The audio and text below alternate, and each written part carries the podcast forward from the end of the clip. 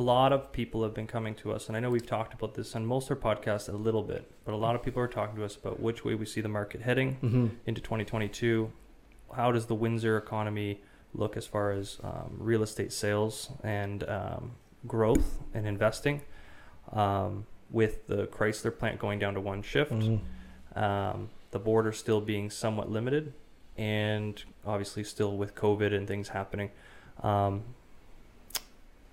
I know with the Chrysler plant, they're assuring that the shifts will come back, um, although we know they're going down to one shift, and then they have a big retool. So it's obviously going to take a lot of time, and these people are going going to need to pay their bills one way or another. So there's no, undoubtedly it's not it's going to have some sort of impact, obviously. For sure. Um, my opinion on it also, though, is Windsor still has a lot of things, positive things happening that we can't overlook. Like the hospital's coming.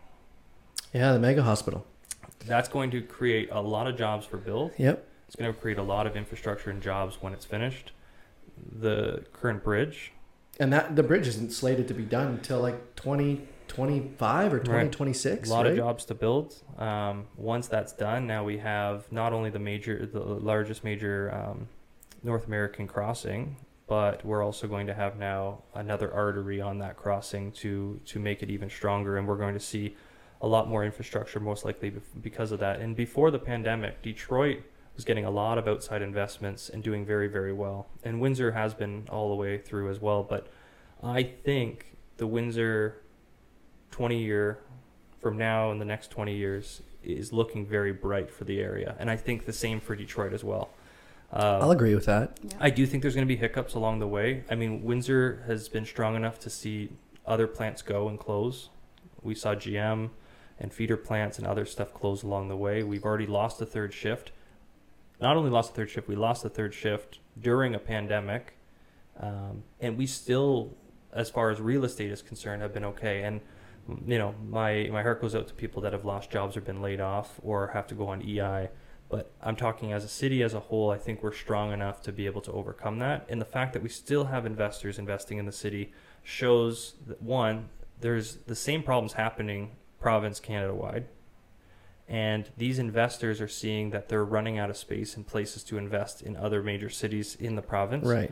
We're, like we talked about today and in, in that presentation, we're seeing a trickle-down effect. Windsor still has a lot of space, a lot of land, a great geographic location, bordering a major city that's in a growth stage, in my opinion, mm-hmm. and a rebuild stage. A rebuild stage. A rebuild yep. stage, yep. Um, I think the next twenty years for Windsor, Detroit, this hub down here is going to be unbelievable. You're already seeing a lot happening in the city, and if they're quiet little things that not everyone hears. It's like one little project here, one little thing here, one little investment here, and we hear investors coming, and we get wind of things that are being revamped and redone. Mm-hmm. And um, I know it sucks when you hear of a city that's been so um, dependent on an automotive industry mm-hmm. to hear that they're losing a shift temporarily, hopefully temporarily.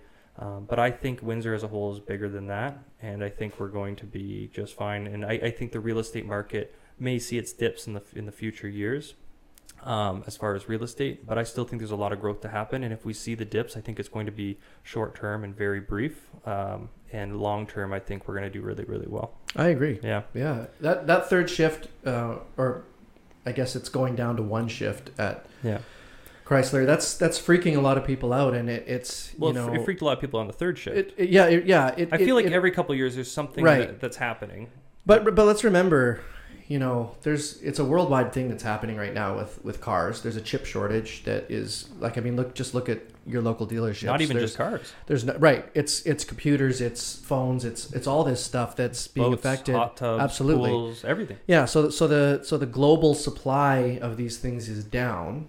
And, um, you know, they just don't have the components to make them. So, and it happened know, to happen at the same time. We're in about a year from now. Right. They're already planning to do a retool. So, yes, there's going to be yeah. a couple years of pain, but that step backward is for yeah. a launch forward, in my opinion. I, I just see I see people. It's a there's a there's a lot of misunderstanding and misquoting and things that you'll see in, in articles and online and things, and people not understanding that. I mean, it, people are very quick to blame the government all the time for something, but like this, this is something that, that no one foresaw. This is another, um, you know, side effect of what's happening with, with the world, and this shortage is just, um, it's not going to last forever.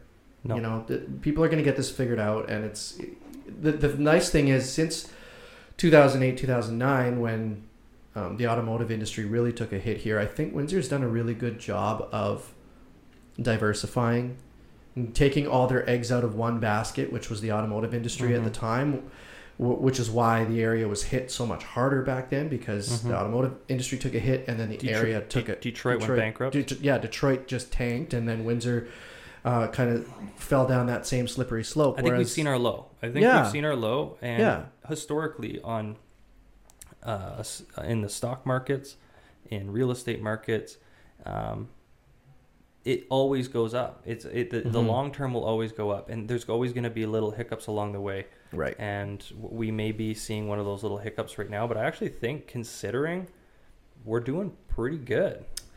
Yeah. It, you know, we get to this same part, time every year, and it starts to slow down a little bit because we've gone through our big rush, and mm-hmm. people start to see stuff coming around the corner, and they they they they hold off. They say, "I'm going to hold off. I'm going to wait." Because there may be a correction.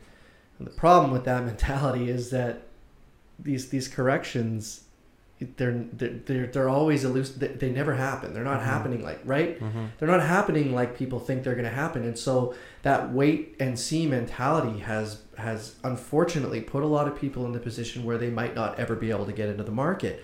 And it's something that we tell our clients as we go into the fall months and the winter months is, let's try to get you into a home. If you're shopping mm-hmm. now, let's try to get you into a home now. Yeah. Because if we wait until the spring, everything's going to turn around. The market's going to jump back up again. We're going to see a you know every, double-digit every, percentage every increase. Every October, November, we see a slowing. Yeah. And every spring, we all say, I wish I bought in October, September, whatever it yeah. is. And, you know, eventually we might be wrong. But historically speaking, from two thousand fifteen, sixteen, seventeen, eighteen, nineteen, twenty every fall is slower than the spring, and everybody says, "Oh, I'm going to wait till the spring. I'm going to wait to see what the market does." Okay, the market couldn't go can go down, but do you really plan on selling during that time? The only way you lose is if you sell. If right. you can't afford the home, rent it out. It's you only you're in complete control of your fate when it comes to real estate. Yeah. And I think this city needs more optimists. There's a lot of negatives when you look at the feeds and you look at the comments. Every, I'll agree with everybody that. Everybody shits on their city a little too much. I'll agree with that. However, we all have to also remember that it's it's a it's a very vocal minority mm-hmm. of people. I think mm-hmm. it's the the the minority that's the loudest when it comes to you know speaking ill of. of the policies and the things going on, and you know mm-hmm. especially every time there's a real estate article or a rental article mm-hmm. or something posted, there's just an immediate you know yeah and I, I understand people. Why people are angry. Yep, I get it, but having a hate fest on social media and these these articles isn't helping anything. It's not yeah it's not helping anything. Um, the city needs to stay optimistic moving forward, because I actually think there's a lot of potential here. I-